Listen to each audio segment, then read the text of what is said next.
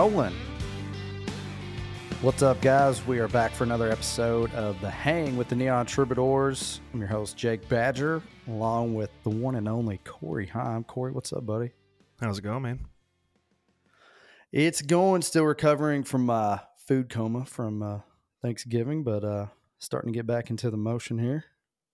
Yeah, me too. I had a not so busy Thanksgiving. Uh, usually do like I have like the family bush. You know, it's not the family tree. It's like a The hedges. family bush. Yeah. Right. So, Nothing like We eating end at up- the family bush, man.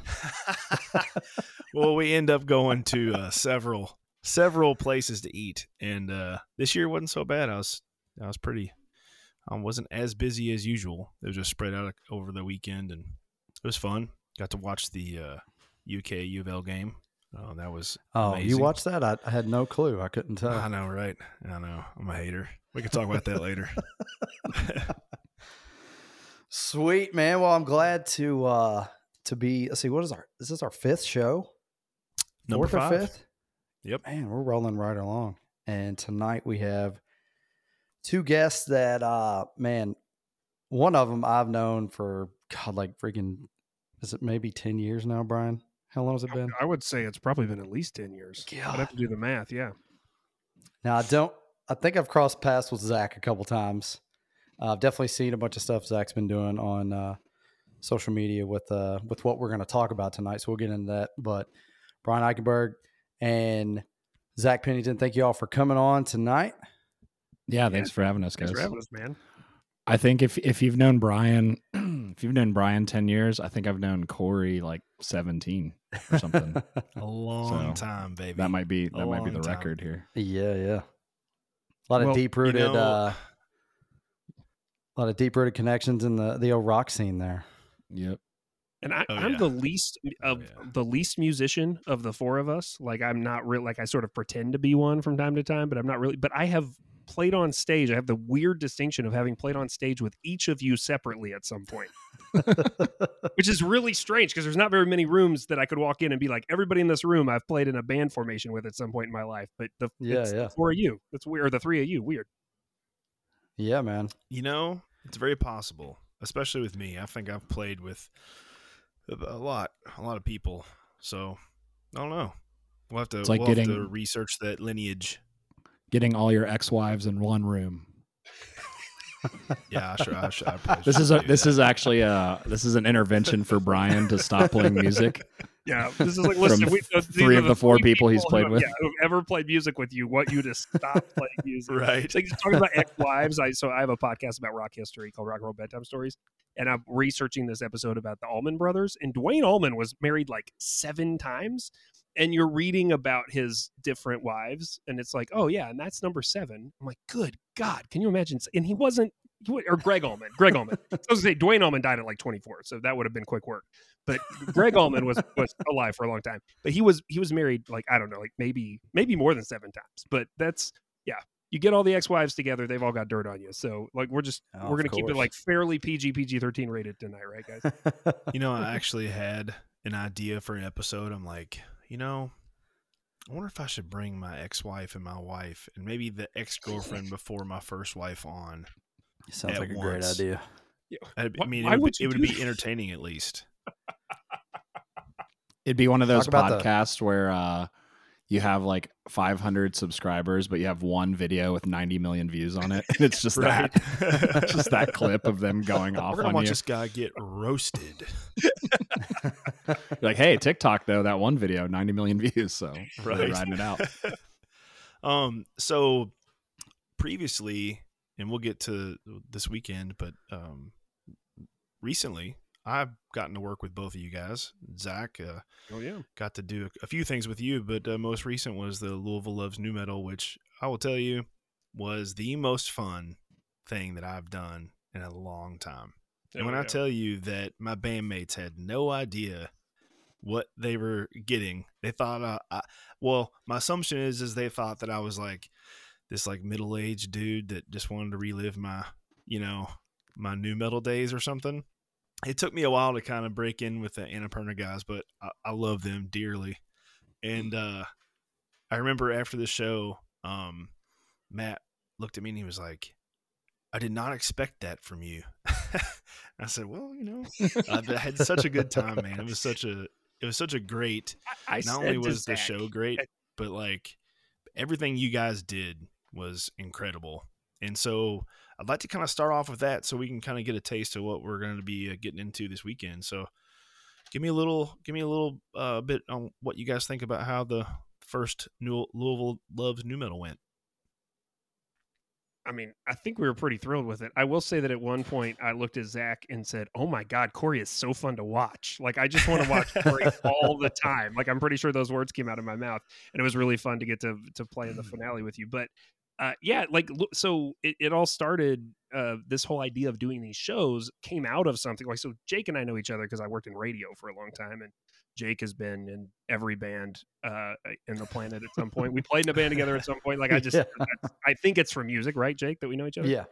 And he's he's promoted shows, he's done benefits, like so, just all sorts of ways that we've run into each other. But I was promoting a lot of shows in radio and creating shows for local musicians, and I had created this series like more than a decade ago with the guys at Headliners who had become friends of mine, where we were basically filling December and January with shows that were local bands doing covers and we were taking blankets for charity and calling it the cover up concert series and they perpetuated that for a long time even after i left radio and they called me in 2018 and said we now don't really have to do classic rock because that was with a classic rock station and they were like how can we do this in a different way so i got with zack and we came up with this crazy louisville loves emo idea all that to say that after that was successful uh, Zack called me a couple years ago and said, I think we can do it with nu metal. And at that point, like nu metal hadn't come back around yet. Well, it had never really left, but it hadn't come back fully into vogue where like Creed was announcing tours and you know what I mean? Like all and everybody's getting excited Yeah. about everything. And I was like, dude, I don't know. And so we like played with the idea for a little bit and then we put it off. And then he called me exa- almost exactly a year ago. It was like the day before Thanksgiving of 22. And he said, Have you seen Sick New World? And I said, What's that? And he said, It's a music festival in Vegas, like when we were Young Fest, and it's all nu metal bands. He goes, Now is our time. And so I said, Okay. I said, I'm I'm sold. Let's do it. And uh, and then we started planning to do what we ended up doing in August of 23, which was the Louisville Loves Nu Metal show. I had serious FOMO because I was we were playing somewhere and like Corey told me he was doing this and um I didn't really know what it was at first. He he didn't really give too many details and then once I started digging into it I was like what the hell why did I why did It I not know about this? Be- like I said, you played with everybody I know. the fact that you've never been on one of our shows is a little strange to me. Like, we'll have, we'll have to remedy that. I was like wait you're all playing Limp Bizkit without me what the hell like the the funny thing about the funny thing about these shows in general, like the whole series of shows, is that there's kind of like there's like three audiences of musicians for it, right? So Yeah. there's there's the people who've done it, get it, know it, love it, right? Like kind of the alumni.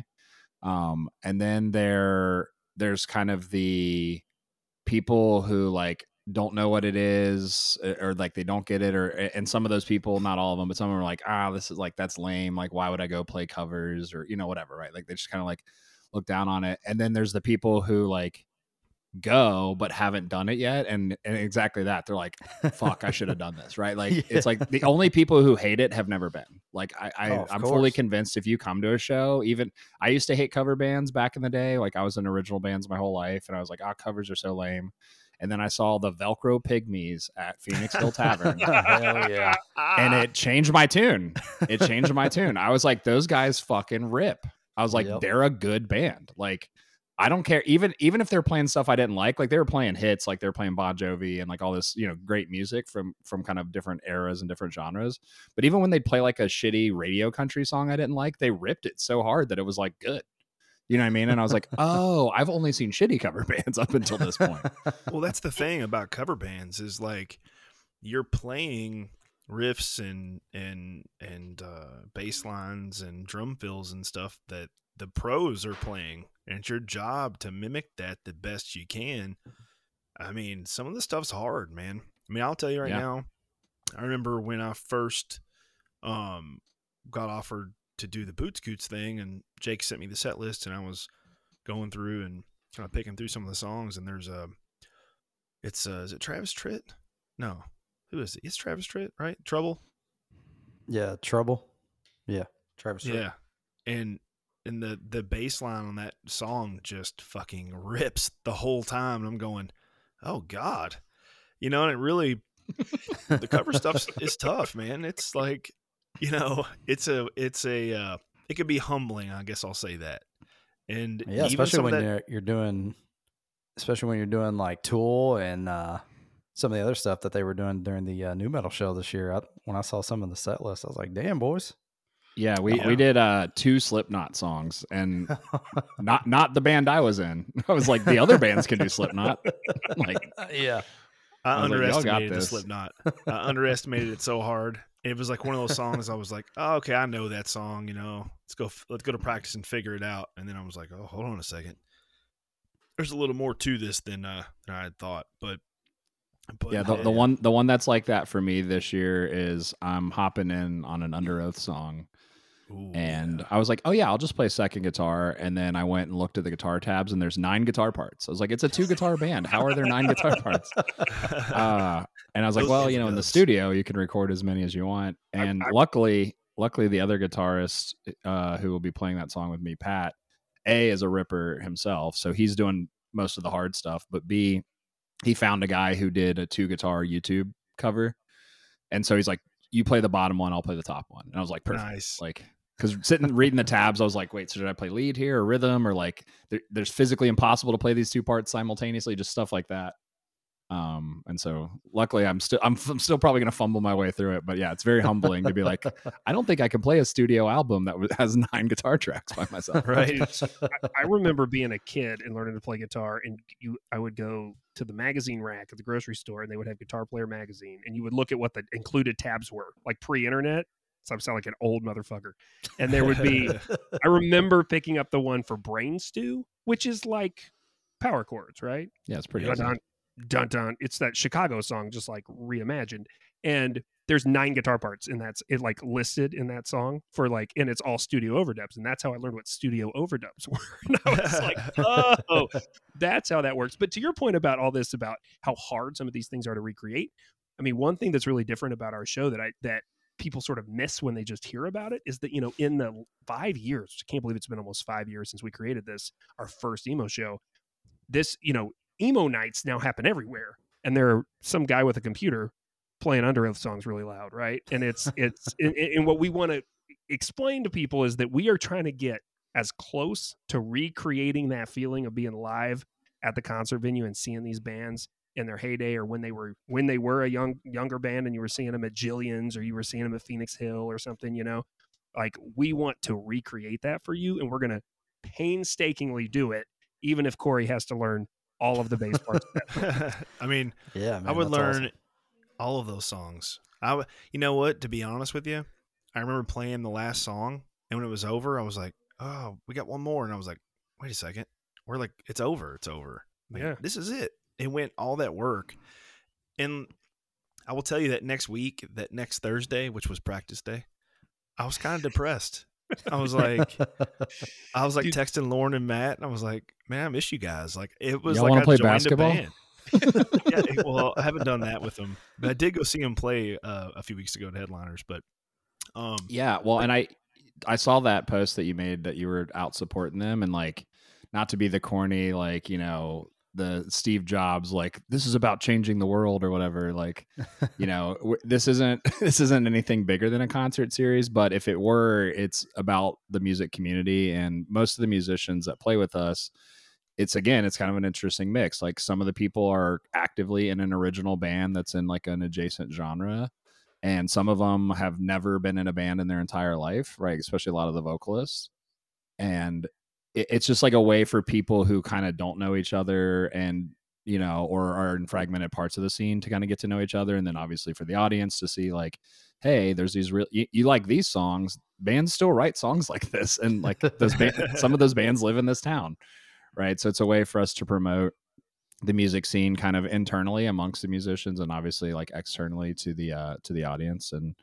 so that's like the gushy kind of like even more so than like the charitable donation aspect which which we love and really we think is great but that's kind of like generic like anyone can donate money to charity it's like really hard to build a music scene and build like a community around it so i think that's probably the thing i'm more proud of that that we've we've managed to do is like some of these people join each other's bands. Like we have a there's a cover band in town called Throwback Thursday that does a lot of like pop punk, emo, nu metal, that kind of stuff. And uh, their bass player Charles is one of our kind of mutual best friends, mine, Brian, and, and his brother Joel, who's my drummer. Badger knows Badger knows Charles. Yeah, you, you probably yeah, we all yeah, played. Charles, Charles. played with me too at one point. yeah, yeah I he did. He did. He took, did he take my spot in that band? I think he did. He did, yeah. yeah. And and you know those guys were at our second show. Like uh, Rob and Rob and Jake were uh, from Throwback Thursday, and Charles played a bunch of songs with us, and like and then next thing we know charles is in that band right and it's like i don't want to like take credit for that because obviously like they started their band and charles like earned the spot but i think like our show's the reason that they're all together and i just it's cool to like Yeah, absolutely. be a be a small part of of kind of making the music scene like what it is and and kind of fostering those connections i mean everyone has to show up and do the work and be nice and be talented but at least we get to kind of facilitate that a little bit But, Yeah, but was, there's um, also uh, go ahead. No, you're you go ahead.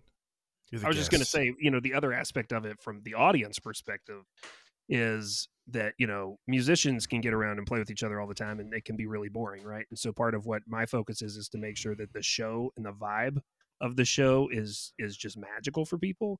And so, you know, we sort of fell into this the first time we did it because of the way we did it, which is like a technical thing, but we just didn't really have formed bands. We just traded out musicians song by song. So it was like wild and chaotic but what it created was this like it felt like a like a college house party.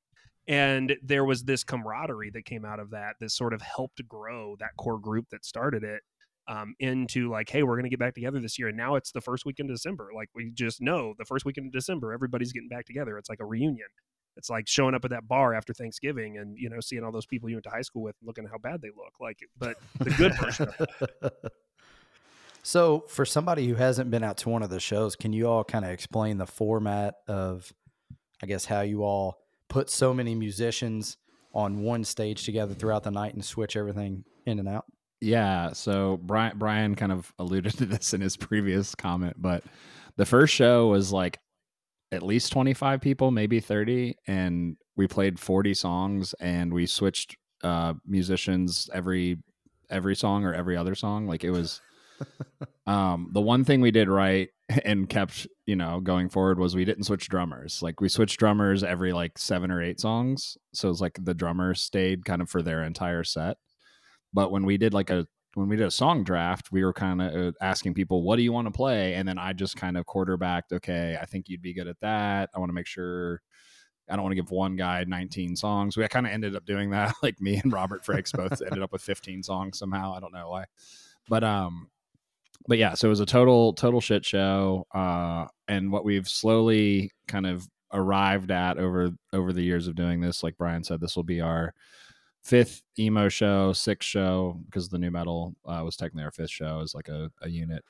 Um, is we do three bands, band sets. Uh, the bands don't have to be uh, existing bands, and so sometimes it's like an original band and it's all of their members are involved. Um, sometimes it's like three fourths of an original band that exists, and we just bring a hired gun in, so to speak, like a, a random person. That was kind of Corey was hopping in with the guys, the two guitarists from Annapurna. Uh, their drummer and other guitarists ended up not being able to do it, and so we pulled a, a drummer in and a and a bassist in, and they came together. Um, this year we have two two original bands, Requiem and Foxbat. Uh, Foxbat, I'm joining for the show, which I did last year, so I'm kind of like the unofficial yeah. Uh, fifth member of Foxbat for the show on rhythm guitar and kind of lead guitar. Um, but yeah, and then sometimes it's a hodgepodge. Like so, Jared Howell, who's the who was the bassist of Light Treasons most recently, who's in my last band. Uh, he's working with Jake uh, Long, who Corey just played with at Nu Metal. Uh, Duncan Cherry, who's been our DJ at all of our shows except for the Nu Metal show. He's got a new Uh, band called just plug. He's got a new band called Highway Eyes. That's really fucking good. Like I cannot Yeah. wait to see those guys play. Yeah, they're playing the day before, so go check them out at Magbar on Friday, December sec, uh, December first. Sorry, and then uh, yeah, and then Pat, who's uh, I think in a band called Count Fleet with Jake. So like, it's a real hodgepodge. And then the the big thing is we try to focus on. So we've gotten the bands a little bit tighter, where they're not swapping members in and out every song like we were doing before. But um, we do like to swap vocalist out as much as every song. Um, sometimes the vocalist will sing two songs back to back or three songs back to back and, and most of them will sing several songs throughout the night but we found that kind of two things come from that. One is the the energy and performance quality you can give as a vocalist. I mean, I don't think any of us here would consider ourselves vocalists, but um, you know, you can just give a better performance if you only have to sing one song, right? Um, oh yeah, for sure. it's it's hard to belt out 30 songs in a row. I mean, there's people who can do it. Jesse can do it. I've you know, I've seen I've seen a lot of our friends who can do it. True. Um, Kevin Fletcher, who's part of the show, could sing the entire show by himself without taking a break. like there's people who are just animals, but um but for the rest of us mere mortals, uh, you know, I, I I did vocals. Actually, Brian and I both did vocals at the nu metal show, and we did like I did the Fred Durst hip hop, and he did the Mike Shinoda hip hop. So it was like, if we can just crush that one song, it's awesome. Like if you had me Hell sing yeah. the other twenty nine songs, it would not be a good time for anyone. else. Right. So we're able to go find these people and and now what we're really getting down to is this art of like finding people who can really either do something unique with it or are like very specifically able to nail it and so because the vocal quality we just figured out after a couple of shows like i sort of quit singing for the most part after a couple shows because it's like not that good. And there's somebody who can like really hit that you know justin pierre vocal for motion city soundtrack a little better than i can. Like let's let them do it so that it really carries it over because you know we're demanding that out of our musicians. And so it's been a cool way though because there's a lot of people who are like closet singers, right? Like they just they don't get to go out, they don't have a band, but they can they can just Yeah. wail. And so we've we've got a stable of those people who show up uh, who may not perform any other night of the year, but get to show up and do two or three songs on stage with us, and it's it's a blast. Hell yeah. Yeah, and then we also the, the last little format thing is we we do have a DJ uh, set that opens and kind of also does some of the transitions. So Duncan's done that. He also started the emo nights in Louisville a long time ago. So uh, he he's even more old school and uh, ahead of the curve than we were.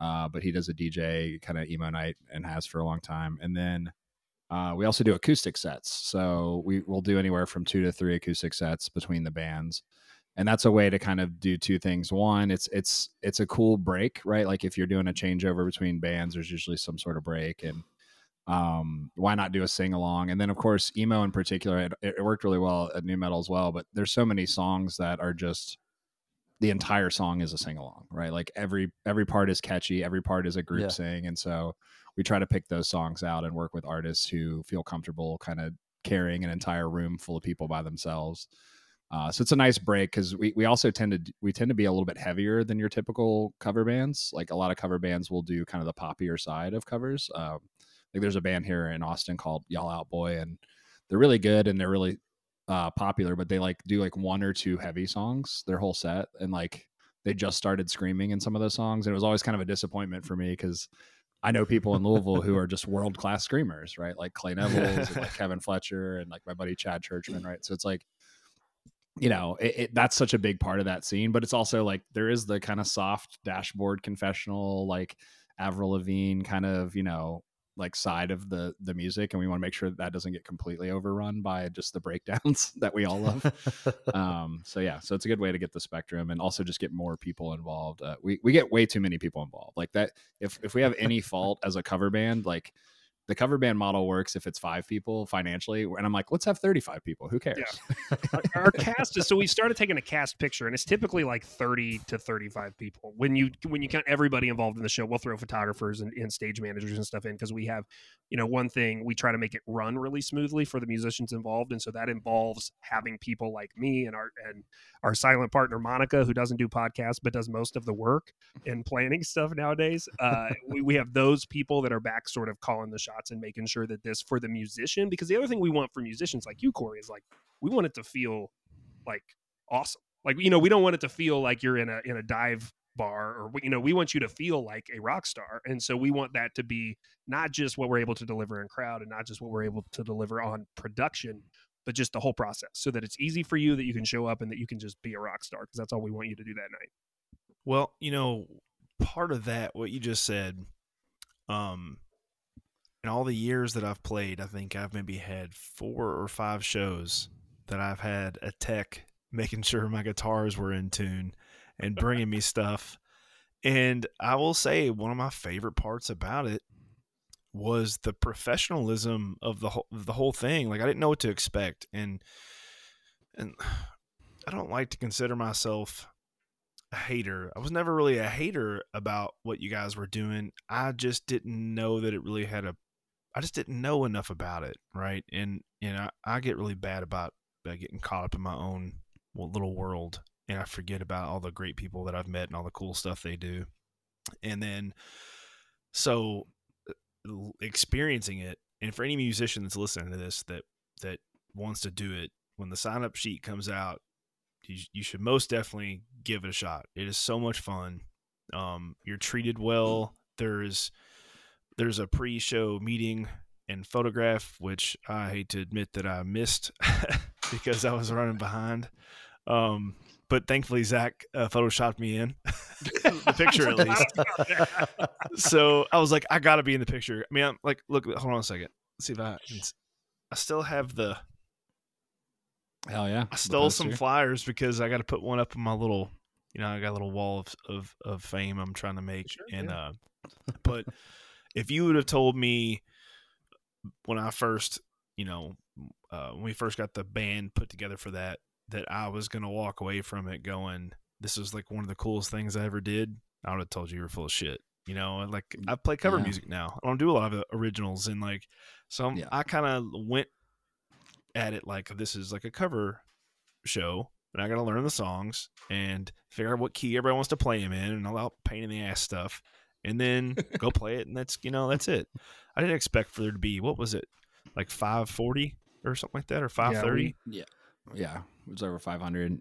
Well, and and to your to your point and kind of Brian's point, like you know the the first the first time we did it, you know I I've been in like I said I've been in original bands my whole life. I played maybe one cover set prior to the the emo show, and that was like on a whim. Um, and so you know, I knew I knew what it felt like to play in front of a big crowd and people kind of lose their minds. But even then, it's like the biggest, the bigger the crowds we played in front of, the less they knew our music because our band never got that big, right? and so, like when you play a song that everyone knows and there's five, six, seven hundred people screaming it back at you, like that's that's why we do this. I mean, that's the oh, feeling, oh, yeah. right? Like There's nothing like that. Yeah, and and you know, some of you guys who have been in these kind of cover bands, especially if you or if you've even played with bigger acts, like you've been like a fill-in, you know, touring drummer or whatever for a bigger act, like you know what that feels like, and it's awesome. And unfortunately, a lot of original musicians don't get that feeling, right? Like we're used to playing in front of tens of people who know our music, and you know, if we're lucky, there's 200 people at a show, and that's a big show, and and so it's it's really about like you said, ha- half of the shows for the audience and half of the shows for the performers, and we come at it from the angle of like you know both right? Like it's like they're just the cus it's like a business. Like the customers and the shareholders to me are just as important. Like there, there's not a hierarchy there. Um, yeah. sometimes sometimes if we have to tie break we, we go with the audience right? Like there's there's a lot of times where the bands are like oh can we play this really obscure thing no one cares about? And you have to be like well no because like here's right? Like at the end of the day, they technically did pay money to be here, and you're getting paid money to be here. So like at some point, if we have to break a tie, we do. But but other than that, we try to keep that experience. And one thing I say in my little kind of backstage speech you mentioned or whatever, it's, it's become like a tradition is. I'm like, I don't know how to say this and not sound arrogant, but the show is going to ruin your life, and it's and it's going to ruin your life because you're going to be chasing this high for months. You're going to be depressed next week like you're, you're, gonna you're gonna feel entitled to being on the show next year. Like you're like there's so many things. Because it's just you know like brian said, all those brian things are very earlier, true. it's like emo christmas. We call it you know a lot of people call it emo christmas because it's just like I, am waiting for it to come back. And yeah. and and and again it's like as the emo shows and nights and stuff have kind of become more and more ubiquitous we always have to ask ourselves how how are we different? Like you know, because it is starting to get a little more saturated. And We worry about that, right? Like there's three emo nights within three weeks of this one. And we're like, why would you come to this over the other three? Right. And again, I think it's like we take care of the fans, we take care of the participants, we try our best to do the songs right. We try to come up with new ways to engage with the audience. And we do all this at like a super low price point. Like I saw um, someone made a comment the other day where they're like, wouldn't it be cool if when we were Young Fest, like toured around the country and it was only twenty dollars and it was called Warped Tour. you know, and, and I was like, yeah, I was like, or hear me out. for 20 less than 20 bucks you could just go see louisville loves emo right totally, totally, so i don't know it's, it's, you know it's it's a labor of love but um but yeah we, we just we, we want we want people to have that experience and Uh, the other thing I want to plug real quick is Corey mentioned this. We we do take open applications every year for our shows. Uh, we typically open them up around like three ish months before the show starts. We should probably do them sooner than that, but uh, that's just the cadence we've been on. And Corey was someone who applied by himself, not with a group. And a group applied, and I accepted them. And then they were like, "Oh, actually, we're not going to be able to do it as a full group. Do you know any bass players?" And Corey was one of the two people who I randomly like went through the sheet and was like, "Oh yeah, I know Corey. I know he can do it. Like I know his pedigree. I've seen, you know." And so he was a guy who got plugged in kind of you wouldn't have gotten in if you hadn't applied by yourself, if that makes sense.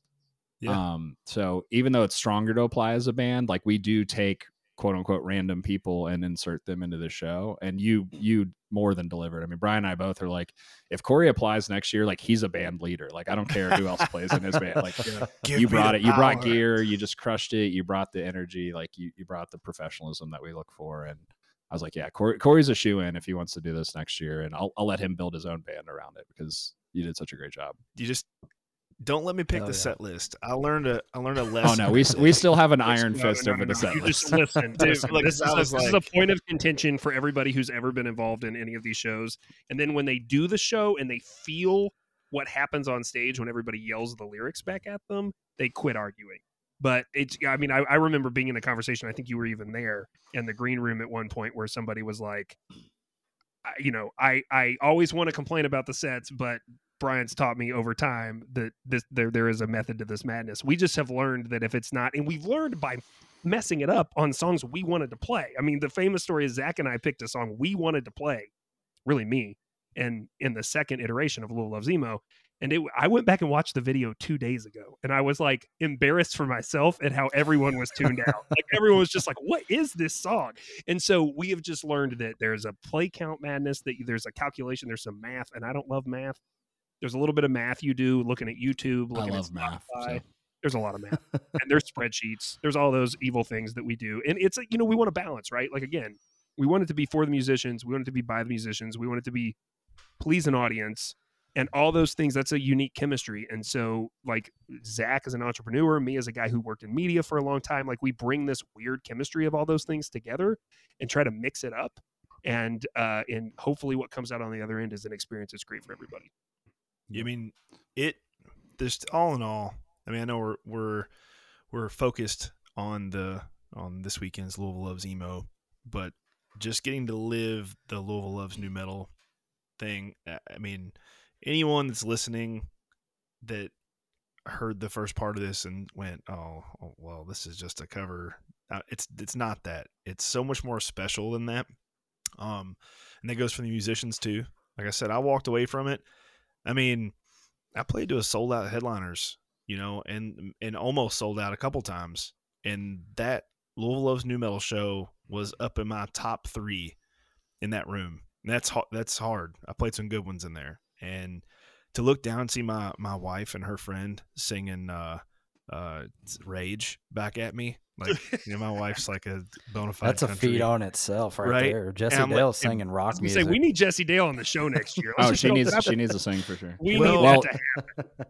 So I I almost reached out to you guys to see about doing the Louisville Loves emo, and I was thinking because she she loves Paramore and, and that type of stuff. You know, she she sings the hell out of it too, and uh, so I told myself with with our schedule right now it's kind of tough. Um, just kind of looking at December a few months ago, and next year I'm definitely going to try to get her wrapped up in something. You know, it would be it would be a good Yeah, we- time. But I'm We I'm we'd love to have her year. and we have um one thing that we've tried to do more and more every year is get more uh more women and, and femme people involved in the show right because bands tend to skew to be just a bunch of white dudes and we're like trying to counteract that a little bit um so yeah so she, she she would be a great person to apply and then other musicians that you guys know and i just it's funny to me that um the, the best part of the show is when your wife looked at you and screamed fuck you i won't do what you told me you- Well, she does that Uh, every day. and i was like i feel like that's such a, a normal like normal, it's yeah. it hits different when 600 other people are doing it though right like it's just Hell yeah.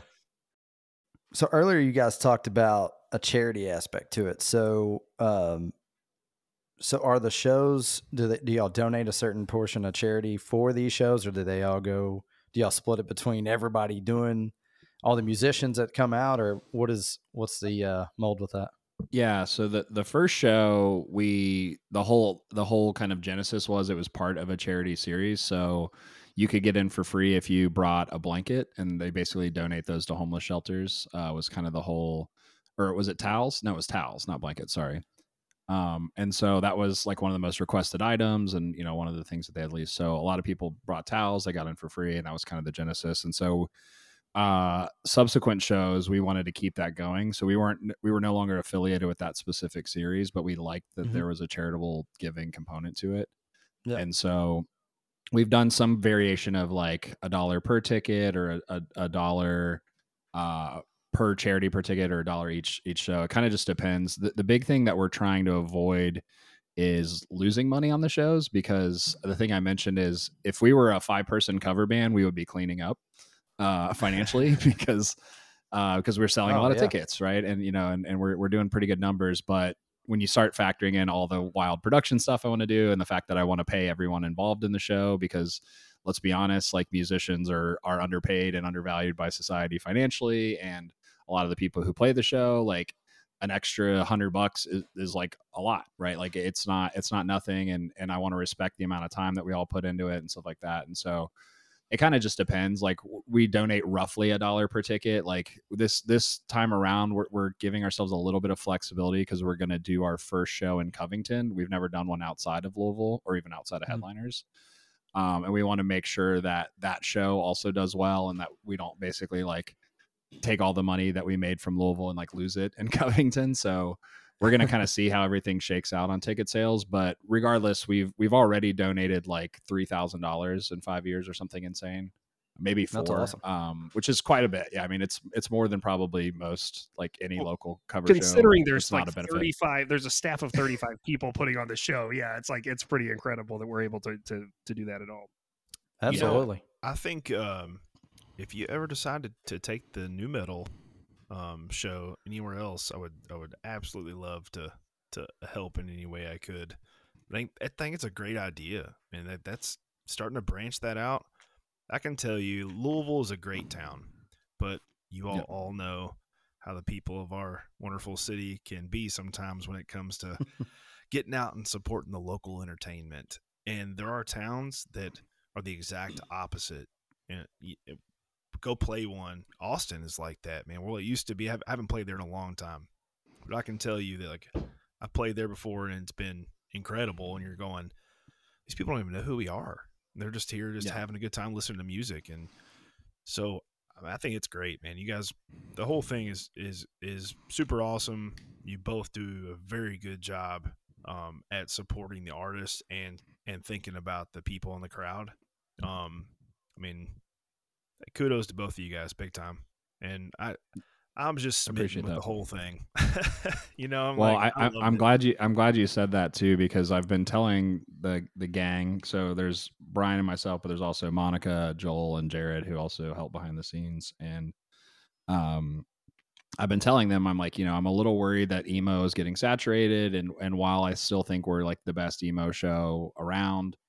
Um, if we were to expand, I'd almost rather expand the nu metal show because it's not saturated yet, and I think that there's a, a market for it. And you know, we talked about spreadsheets and song counts and play counts and all that stuff earlier. One thing that's kind of wild about that is we we typically do the the Spotify um, plays of the songs just as like a gauge, kind of like to hedge against our emotional connection and be like, oh, this is the best song ever written. Then you go look it up and it has 200,000 plays. You're like, okay, well, I like it, you know? That's Um, smart though. Yeah, and uh, when we were doing the nu metal songs, like the shittiest, like least known nu metal songs had like hundred million plays, and like the third best emo song had like two hundred million plays. Like, so it's that genre is like objectively bigger, even if emo is kind of like hotter and more nostalgic right now, or like was for the last several years. Like, you know, Linkin Park Yeah. never left the radio. Like they've Yeah, been on rock radio Oh, yeah. for 20, 20 years straight. So they, their songs have billion plus plays whereas you know the biggest my chemical romance song has like half a billion plays right? So it's just a very different um different market. So yeah i've, I've, I've definitely thought about it corey. So I might hit you up after this podcast when, we, when we're thinking about how do we do Austin loves emo and some of the other uh, the other or not sorry loves nu metal some of the other markets because uh, I think we've got a show that people want to see and you're right like Louisville's great. It's my hometown. Um, you know I love it. I go back all the time but I'm, I'm definitely itching to do some stuff down here in Austin uh, and the most obvious thing I could think of is bring one of those two show two shows and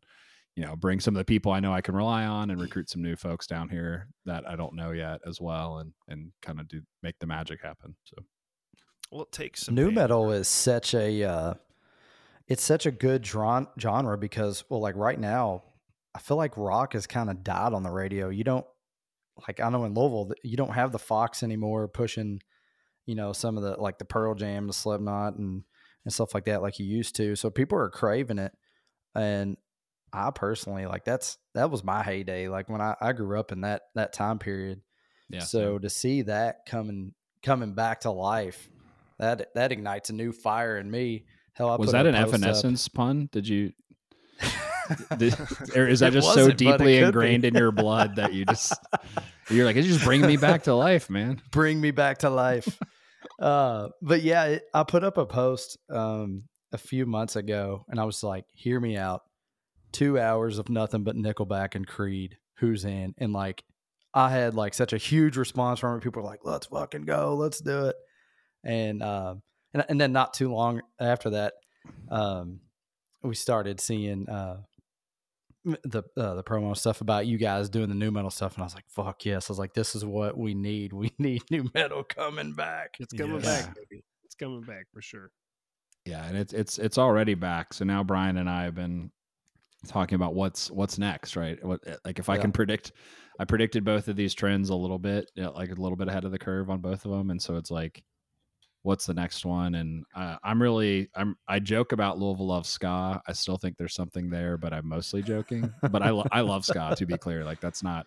I just don't know if enough other people do. But uh, the one I'm really sold on at the moment is like Louisville loves the ladies is kind of the working title, but um, it's just like all the power fem like ballad rock, just kind of Yeah, Alanis Morissette, like Spice Girls, just literally like four decades of divas and badass rocker chicks and like everything. It was Avril Lavigne, obviously, like some Hell yeah. crossover with the other shows. You could do Evanescence, you could do, you know, and just focus on like all all the songs that we all love, not you know, not just women, but uh, but that are typically female fronted bands and, and artists and stuff. I think that would just crush. I think we'd have to move the show to the Yum Center. That's my that's that's my ambition. That would be My ambition is to sell out and have to move to the So Yum we, Center. we definitely. What I'm saying is, we definitely need Jesse Dale for that. So please, Yeah. oh Yeah, mark that on our calendar. But yeah, late '90s, late '90s, early 2000s stuff is where I think is where we would focus it. But then you could go back and grab Pat Benatar and Joan Jett, and you know, sort of fill it Throw a out. random Taylor Swift like pop like new Taylor Swift song in there, and people just lose their minds. But And I'm sure Yeah. there are Yeah. plenty of singers, uh, female singers out there in the in town. There's so many. I can name you ten right now that would Yep. crush that. We oh have yeah, we have sure. under underappreciated the amount of female vocal talent that is in Louisville. oh, so much. I mean, go to Nashville and you you watch the Broadway bands. There's some great singers, but to have so many condensed in one place from one place, it's wild. Um, yeah. I've always thought. Well, and to Brian to Brian's point earlier, like I think the the crazier thing, and you'll see it at this this show in particular, like I'd say four of the singers who are playing have like never sang with a band that are doing the show. Like they're they're kind of like they're like karaoke killers. And and I and I, I know gotcha. I own a karaoke bar. Plug for the, for that for Nori Bar.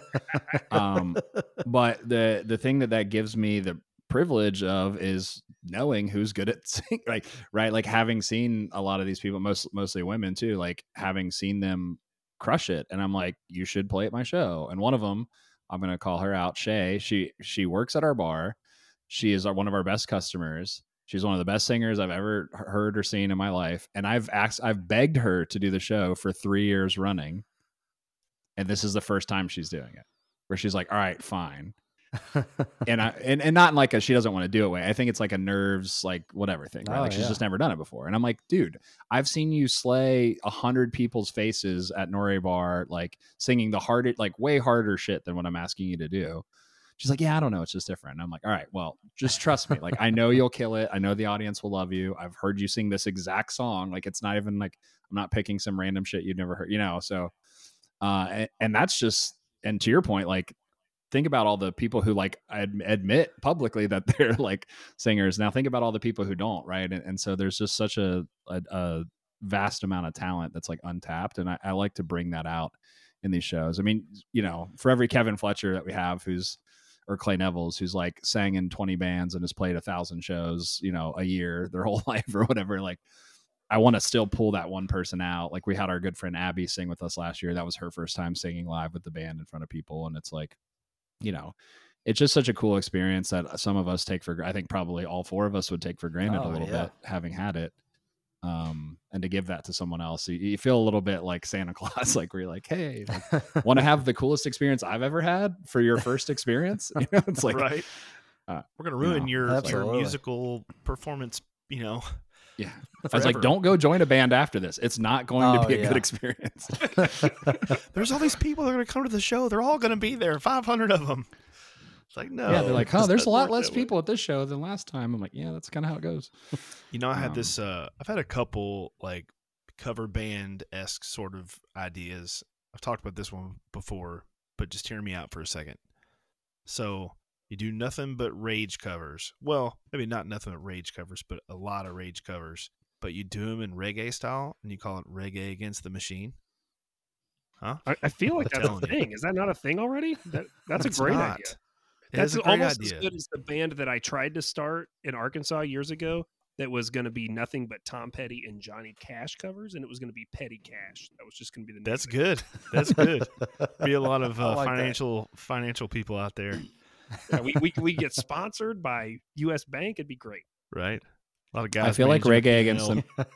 I feel like reggae against the machine would work because the thing that a lot of people who casually listen to reggae don't realize is like the lyrical content of those songs is essentially Rage Against the Machine. Like oh yeah, just because it sounds like the background of a Corona, music. yeah, It's protest music. Yeah. just because it sounds like a Corona commercial doesn't mean they're not like kill the police or whatever. You know, like the whole Yeah. time. Like it's just like smoke a joint and talk about you know fucking burning down the Do system you around know you. Anything about Bob Marley, or is he just a poster on your college dorm room? yeah. Well, you, you saw much- you saw all the people who have uh, tried to cancel Rage Against the Machine recently for being too political, right? Like that's the. No, And it's like what what did you think they were ra- like the the fax machine? Like what? Yeah, I don't know why they became so political. Oh yeah, that was like a that was a whole thing of people. People got mad that they were playing their songs at rallies, and then the band was like, "We don't support any of these politicians." And they're like, "When Oh did you guys become so political?" Like, just no sense of irony. like at one of the most political bands of all I know, time. right? I know it's it's so- yeah. So reggae sitting- against the machine. I'm I'm there. I'm at least in the audience. Hell if not- yeah. if well, I was sitting lead around one day, and I was like, I was listening to Bulls on Parade, and it was like after the da da da da it kicks into that verse. I was like, wait, you could scat the hell out of a guitar right there. and I was thinking, and the lyric, it would just, it would be, it would kill, and then it kicks back into the heavy parts. You kick back into the heavy parts. You just do both. And Yeah. I don't know if you guys have ever been to Jamaica, um, or seen like a real reggae band, but they have the most obnoxiously long uh, feedback set on their delay. So they'll hit a chord and it like just drifts out for 30 seconds, you know. I was thinking this would work perfect with Rage Listen, Against the Machine to bring this to bring this entirely back to nu metal and and the mo- and tied together Jamaica. When I went to Jamaica several times back in the day, and I remember like probably ten years after "My Immortal" by Evanescence was a hit in America. I was in Jamaica, and every single shuttle bus I would get on, they would be banging some reggae version of that song. Let me just tell you, it's way better as a reggae song. Dude, Way better as a It reggae is. song, and I like Oh, I can't. gotta find hear it. that. I've looked on the internet to try to find it. I can't find a good version of it, but yeah, it's amazing. yeah. So I someone like imagining that it was a it's awesome. live radio performance of someone just doing that in studio, and you like can't find the recording. You're just Yeah, listening well. to it live. If someone uh, comes up with the the reggae against the machine cover band, I'm coming for you. Or you better invite me to play Oh in yeah, it, yeah, one yeah. of the two. Yeah, yeah. We've got proof here. We have committed it to uh to to the atmosphere. that Yeah, this is this copy? idea. This is copyright, right? If we said it on on the radio. Yeah, it's copyright. Um, what one thing I wanted to plug uh, while we were on the topic. So we are going to do nu metal again next year. Um, we might move it up a little bit in the year. We might do more of a, an early summer than a late summer thing. We kind of screwed up doing them this close together, and we didn't get like a day off between these two shows because they take three months to put on for some reason. Uh, well, I know why. It's because we we do all the stuff we said earlier, but for some reason we thought three months and one day was enough time to like uh 15 weeks or whatever but um and then the other thing so apply to that anyone who's listening and thinks that they want to be involved um you know obviously we can only take certain percentage of people who apply but it's good to know who's out there and who's interested but the other thing is i mentioned briefly this is the first year we're going to do louisville loves emo not in louisville so we're doing it in covington kentucky which is you know obviously south of cincinnati for those who don't know uh, and we're going to do it at Madison Live. So it's about half the size of headliners. Um, That's a cool but, spot. But we want to pack it out, and so we want to eventually try to move it. If it goes well, we want to move it to the theater, which is way way bigger than headliners. Um, but you know, anyone who's kind of in the northern Kentucky, Cincy area or knows people that way, uh, come to our Louisville show Saturday, this Saturday, December second. But uh, Saturday, January thirteenth is when we're doing that. So about five weeks out. Um, it's going to be a great show. It's going to be it's going to be mostly identical, but there will be some additional singers from Cincinnati, and we're also having different acoustic acts, totally different acoustic acts, uh, including a guy from Cincy and a, and a, and a lady from Austin. And I finally get my something corporate song. I'm just gonna say it. Spoiler Yeah. alert. Spoiler alert: Five, we, five shows I've been trying to get a damn something corporate song, and I finally get one. I don't get to Yeah. sing it, I don't get to perform it, but I get to watch it, and that's all that counts. yeah, A- a- and it's so it's funny that he said it that way because like people will come to me and I was kind of like, you know, a lot of people are like, oh, Zach's the main guy, and they're like, Zach, I want to do this. And I'm like, let me let me go ask the the other. And they're like, what what do you mean like ask the others? I was like, well, yeah, like I'm not just gonna come in and be like, we have to play something corporate. Like I want to make sure that like we all agree on it, and you know, like we get to make our case. And his brother Joel, who I mentioned, he like his main role is basically to talk us like out of stuff. To, he, he's kind of like the hater in the group, uh, in a good way. so we'll be like, "Oh, we should do that," and he's like, "No, that's dumb. No one's gonna like it. It's gonna suck." And we're like, "Yeah, he's kind of right." He's been doing that for me my whole life, so you know, it's. been- I was like, well, you know, we really need you in this room too, right? Why don't you just Yeah. bring me down in here as well? Can I hire him uh, to to walk me through my life? I need someone like that at my side all the time. he- No, he don't do that. That's going to be real stupid. you just you just text him, "Hey, I'm thinking about buying this for my wife for our anniversary." Terrible Yeah. idea, Corey. Fuck Yeah. you. Yeah. It's like you have an angel and a devil on your shoulders, and you just have your your thoughts and his thoughts. and that's how you make decisions. Um, but yeah, no, it, we we like you know, there's a, a pretty big democracy here. I mean, we we tr- we tend to be a little less democratic with the set list outward. Although even then, bands are like, "Hey, man, the song's not working. Like, could we? Is there any way we could swap it with something else?" And we're usually pretty open to that if the something else is a good good decision. But but yeah, I just wanted to plug that because uh, it's going to be awesome. Um, we are we are nervous because we've never done it there, and so we hope, you know, we know we're going to put on a good show. We just hope we can get a good crowd. Is really what we're we're looking for up there. But uh, please please tell all your friends up to Northern Kentucky. Come to both shows if you're if you're feeling froggy. They're far enough apart to where it will feel like a fresh show. Like it'll be six weeks apart. And and the other thing you said, Corey, that that kind of part of why we wanted to do this is we spend three months planning the show and then we play for three hours and you're like man sure wish we could play for six hours yeah. It's and then we're over like why don't we just do the same show somewhere uh, like every other band on earth like you spend spend all this time building up and then it's like and we're done you know so this is a way for us to kind of milk milk the effort a little bit uh, that we all put into it and kind of get more juice out of the lemon i don't know what metaphor i'm using here this don't drink this ROI milky is where you're ROI ROI is milky lemonade. yeah. yeah you all it- could sell this. Y'all could sell this experience like you could just hit Indy, St. Louis, Nashville. I mean, y'all, y'all create such a a unique thing, and people want to relive, you know, those those songs in that moment. So I mean, I feel like you know, as long, as long as you're all getting the word out, people, all they have to do is get in the door and the first time, and then it's just going to blow up in any city that you guys take this to. Yeah, I definitely, I'm definitely interested in taking the nu metal thing on the road. Uh, we've been talking about it, and if only I knew like a drummer and bassist who had like experience playing covers every night and could just like Hmm. learn a bunch of songs. If only, if only. Where do you find those? Is there I like a might- podcast we should listen to to find those? I might, I might know a couple guys. Look, I'll go buy a shitty If- church if van and a trailer right now. Like let's let's fucking go. Like I, that that was my prime. I tell people, I tell these young people that I work with and stuff. They're, they're like whining and crying about Lord knows what, and I'm going, you've got no idea what it's like to sleep on the floor of a trailer in the Florida heat, surrounded by guitar cabinets and stinky men. Like, Yeah, oh man! And you know what? I would go give anything in the world to go live it all over again. Yep. Every single second Yes. of it, every good, bad, everything. I would do it all exactly. over again. And that was the closest. Hell yeah. um, so there was a couple bands that I've played with since in the clear that like I've done a gig with and walked off stage and kind of felt that. Well, you you said earlier, it's like that high, you know, and and, Oh, yeah. and you're 100 percent right that that Louisville Loves Nu Metal show definitely gave that high. Actually, Matt and Lauren were trying to explain to me. They're like, "Man, you're never gonna play in front of this many people at headliners, dude. It's gonna make you feel like, y'all, you'll be living it for days."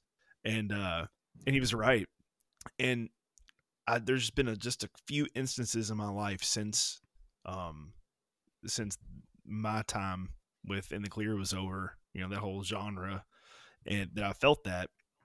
And uh luckily for me it's been a couple more times recently just with the boots coots and playing you know in front of a few thousand people and really ripping up and having a good time. But there was something real about chasing that and there's something real to people like uh, like Kevin Fletcher, you know, that's been on that's that's done the Warped Tour, to try to relive those moments, not really really relive them, but to put that energy and effort into something, into a performance, and we we've all done it so many times and not received the feedback with the same energy that we put into it. So when you finally get that feedback, it's special, and it's I got goosebumps right now, like. It Yeah. means I don't know. I was put on this earth for that. I don't. I can't. Yeah. uh, You know. I It can't. It relights that fire. oh yeah. I, I think I think that's the perfect way to put it. Is like one one of the most heartbreaking things. So my like eccentric billionaire phase of life that will one day eventually come because money will inflate and everyone will be a billionaire. But um, the thing I've always wanted to do is the only reason I've ever wanted to be financially successful is so I could help all my artist friends like do what they do and not have to worry about money.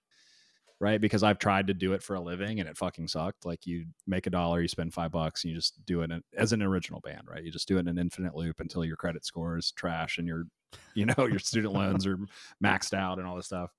And, um, and so, yeah, that's the other piece is like, you know, there are, there are people just in our music scene. I, I, I keep mentioning Clay and Kevin in particular because they're just of the best dudes I know and of the most talented people I know. And it's like they deserve, in my opinion, to be playing arenas and stadiums and touring with the biggest bands on earth because they're as good as anyone I've ever seen, right? Like they're, you know, they're up there with the the Slipknots of the world and and kind of the Linkin Parks of the world. I think talent wise, right now, they've never had the hit song that got them to that level, right? And that's as we all know, that's not necessarily just a talent game. That's a luck game and a money game, and there's a lot of other Yeah, for a lot of other timing, right, is a big thing. My my bands are always bad. Ironically, I'm good at timing cover shows. I was horrible at timing original music because we missed the emo wave twice. we were like after it and before it with my last two bands. But anyway, I digress. But you know, I just want to give people, or like all my buddies in Artifacts Pareo, like six of the most talented people I know individually, all ended up in one Oh, band yeah. together. And it's like the fact that those people aren't multimillionaires from playing music is like so heartbreaking to me because if anyone should be, oh, it's those six dudes, right? And so I've always just wanted to, you know, that's that's my goal. Like I'm okay at music. like let's be honest. Like I'm like a very average. Like I'm good at a lot of stuff, but I'm like average at all of it. And but the thing I'm not, I'm slightly above average at is like organizing people and marketing and like getting ideas together and kind of kind of putting that stuff together. So that's like really what I want to contribute to this whole thing is like I want a platform for people who are talented and have put in the work to reap that benefit even if that benefit is one night of everyone losing their fucking mind everything you do right? Like even if it's just people screaming along and doing, you know, doing the back and forth vocals, whatever it is, right? That that feeling that we're always we're all chasing. I want to give it to people who've been crushing it on karaoke stages their whole life and have never done it. I want to give it to people who've slept in vans, right? Like I just want us all to like get what we deserve and this is as close as I can get us with the resources that I have now, right? If I had a lot more resources, I'd be like, "All right, I'm just going to make a stage at Louder Than Life and I'll just put all my friends bands on it." Like that would be that, that would be my like if I actually had money and power. But, you know, I'm working my way up Oh, yeah. there uh, one cover show at a time, so we'll we'll, we'll see. But well, you You guys thing have done a about it- great job, and go ahead, Go ahead, Jake. Oh, you go. I was just gonna say you guys have Jim. done a great job with that, and and I'm excited to uh, hopefully make it out to one of these shows soon. Yeah, Saturday. Um, not not Yeah. hopefully. You, it's it's four and a half days from now or something. Come on, Jakey. I'm gonna have to coordinate with you guys. Like, all right, I need to block off this part of my calendar. yeah, That's true. Yeah. Well, you'll be We the first to know uh, next time we get a date. We play in Yeah, Barbourville, way Kentucky down on in Saturday. BFE, Kentucky, Saturday. Yeah. Yeah. Oh man. Well, Cincinnati, one thirteen, Covington. I think I can make that one. So I think I'm I can too. Put that in the get there. calendar. There'll be a, there'll be a caravan Yeah. of people going up. A lot of us will be spending the night, so we can party afterwards. So hell yeah. drop your kids off at the YMCA or whatever you people with kids do, and just come on up to the come on up to the Louisville Loves Emo Covington. They won't take mine. They're like, "Oh, you got Heck yeah. 15 of them." Like, "Oh, sorry." Um, you know, you said That's something just earlier. one over our limit. Right. Yeah. You said something about the artifacts guys earlier. And uh you know, I don't know uh, I go through this like phase sometimes where I look back and I get real nostalgic, you know, and I and I look back at the kind of person that I was at that time. Sometimes I'm kind of disappointed with how I, how especially with those guys when they formed artifacts I was on the I was rolling out of the original music. I mean, I was I wasn't done, but I had started the decline, and I couldn't let go of it. You know, you get in a band and you, you just put so much into it, and you try and try and try, and then here comes your little brothers, right? Because that's what they were to us. They were our little brothers. We were. I remember I brought all the in the clear guys to Phoenix Hill one time, uh, because I, before I joined in the clear, we played a couple shows with Kinsey. Um, and we Yep. watched Corey Eves play the drums, and I'm like, oh my god, you know. And so I was telling them Such a clear monster. guys, I'm like, you got to come watch this band with me. And they're so good, and uh, we so we all went and watched them downstairs in the saloon. And I remember like Jamie was playing out of some like solid state Marshall, playing a this white Schecter, you know, like they just Yep. you could tell there's really green, but they had everything. There was everything right was happening there, and it just wasn't their time then. And then of course they went through the singer stuff, and then you had Sabrosa, and then we all kind of came together and formed this like trio, you know, where we played nothing but in town shows together. We were like a team. Yeah. And then Yep. when when in the clear was over and artifacts was really starting to like, hit it hard, and I remember going, ah, it's okay. You know, I was such a shit for that. I'll never forgive myself for that moment because I I'll never forget sitting there with Clay at his house. He's like showing it to me, and he's like amped for those guys. And the best I could muster up was, nah, it's okay. Like what a fucking dick, you know, like and and so you know over time i started to realize that just my path in life it was just different and that instead of being upset that i'm not doing what they're doing i should be supporting what they're doing. And at that moment Yep. i think i bought the last three records multiple times. You know like you know i just kind of felt you know To make one up time for they it. didn't have a yeah they didn't they didn't have a truck to pull the the the van broke down. And uh they were just down the road. They were playing keswick and they didn't have anybody to get their trailer there. So i was like the first one to volunteer. Like i'll, I'll go. I went and got their trailer from indianapolis one time too you know just Yeah. just because like i just never forget that moment and and i'm i'm so glad to watch those guys that they've been a part of watching them grow up and see them in the studio and seeing them in these different variations of bands to watching them on what's that uh what's that live show that they did? Something tree. Audio do you know what i'm talking about? Yes. Audiotree, so yeah, good. I I watch that performance like at least twice a year, and every time I mention it to them, they're like, "Oh, it was so bad, it's so cringy." I'm like, "Uh, "Wait, wait, fuck you!" First of all, because that was like, I was like, every time I watch it, I just like, I'm like in tears at how good it is, and they're like, "Ah, we sucked," and I was like, "All right, well, to your standards, sure, but like to my standards, you guys are fucking legends." So like, Oh yeah, for Yeah. sure. no, I'm, No, I'm with you. They're amazing. And I mean, uh, you know, spoiler: Lucas, Lucas Lucas, will be at the show this this week, so Hell yeah. Oh yeah, he'll be singing. he so got he got to do a couple songs they're- with us uh, for the nu metal, and I, I the first time we've gotten to work together, we had actually talked about doing some covers together at some point. He wanted to make some extra scratch, and I just want to play with him because he's awesome. And Yeah. uh, it was just really man, just seeing him work like right there in front of me. It was just it was awesome. But yeah, I love those guys. I'm so happy to. Well, I don't know. Well, be careful what I say, but I did see some videos of uh, Eugene and Jordan uh, rehearsing some of the material. So hopefully that means good things for the future. yeah, f- fingers crossed. Fingers crossed. Ooh. yeah, Ooh. I've been I've been uh I'll, I'll I'll I'm not gonna spoil anything, but I'm gonna shit talk them for two seconds. I've been trying to get those guys to play Louisville Loves Emo since the day we we decided we were gonna do it.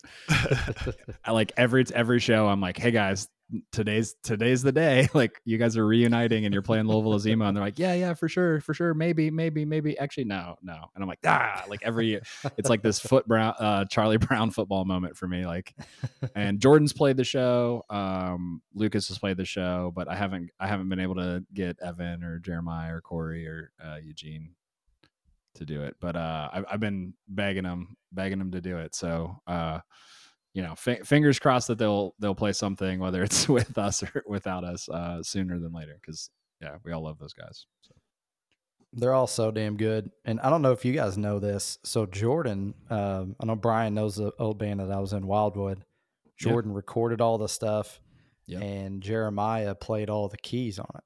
I do know. So that. there's always there's always some kind of tie-in from the old rock scene from back in the day. So even even though some of us have moved on and went to the country yeah. aspect of things, like there's never, you know, it's always like one degree of the old rock scene. So Well, it's cool to see everybody still doing it. this is the full circle thing, and maybe this is a great place to wrap the the show as well. But uh, so Jordan and I used to own a recording studio together, where we we like split the gear and the rent, and everything, and ever since then we've just he's recorded all my band stuff. So it's it's Louisville, right? Like we're all cousins or whatever. And Yeah. he sent me some stuff. He's like, check out this band. What do you think? Because I'm still, I'm not nearly as deep in it as he is, but I'm still like an audio nerd and a production nerd and stuff. And I was like, oh, like the mix sounds great. I might tweak this, you know, just giving him feedback on it.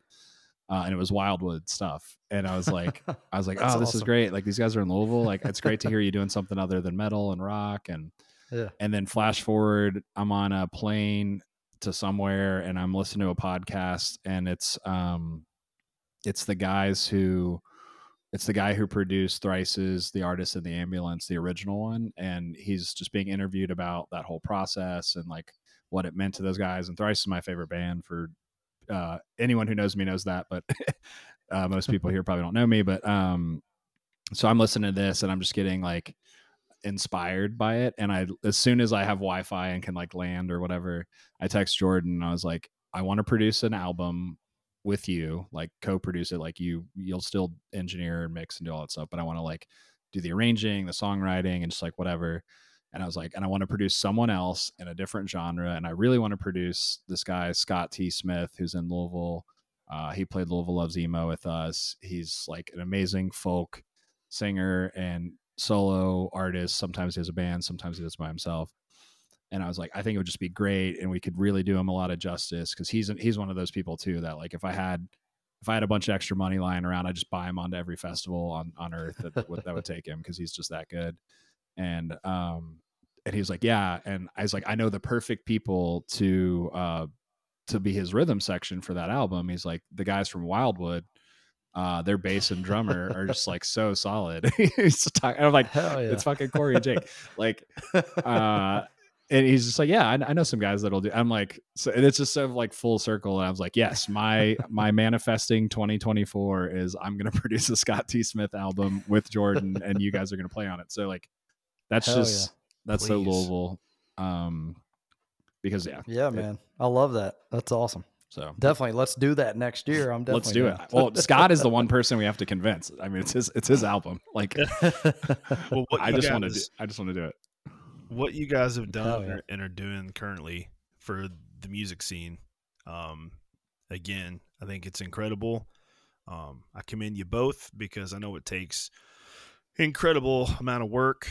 Um i don't think i've gone one episode without m- mentioning mr clay cook.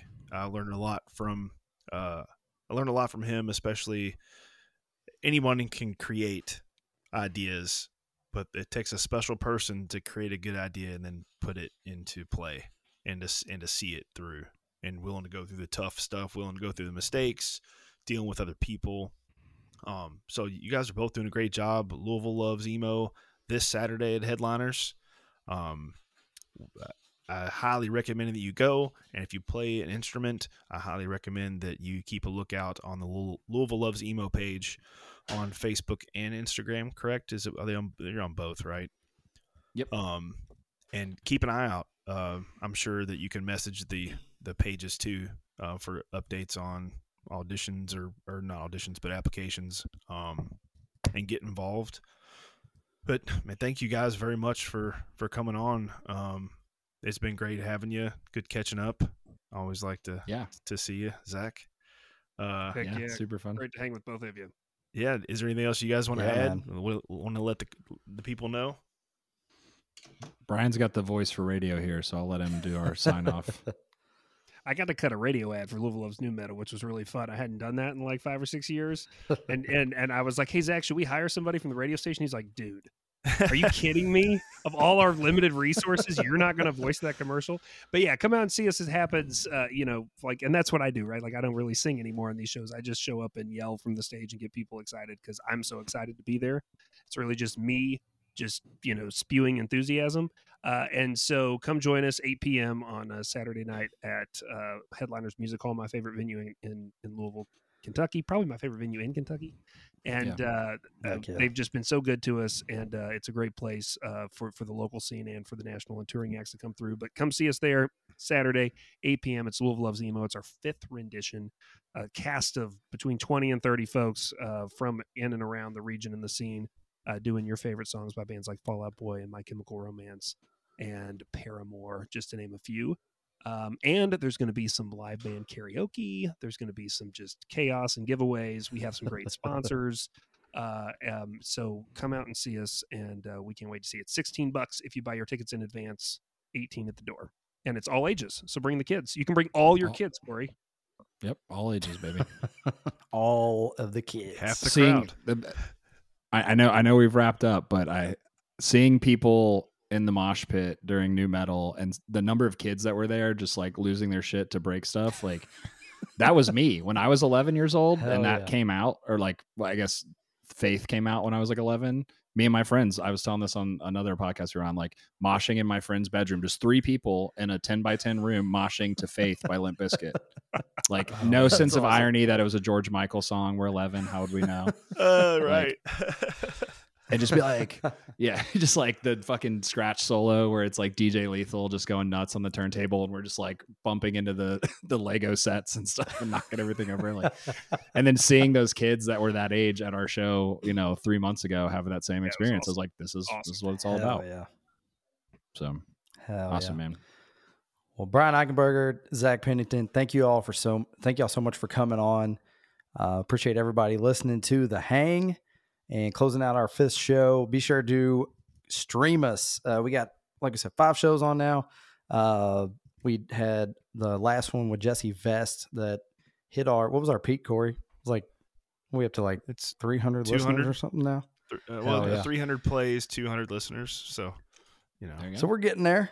So We're uh, working. getting some feet out from under us. So we appreciate. if 100 percent of your in. listeners come to our show, it will sell the show out Hell right, yeah, there, you go. go. because we'll we'll have we'll have almost like we'll be like one or maybe uh, we'll see. I, we might sell this out. We're we're always so close. We're always like twenty tickets away from selling out. That's why I like need that extra twenty people from this podcast. If you mention Hell the yeah. podcast inside, we'll do something for you. I don't know, Brian. You figure that out. That's why I'm there. Monica, Monica, if you're listening, you have to give saying, these, Monica, figure that out. these 20 people something special that we don't already currently have planned for. So Well, keep us uh, Hell yeah. keep us in the loop on the on the Louisville Loves Nu Metal tour yeah, hell yeah. 2024. Hell yeah. Salt Lake Yeah. City, definitely have to Mexico definitely have City. to get you back on for that one. The Troubadour. There you All go. right, fellas. That's what we're calling it unofficially. Thanks, guys. All right, thank you.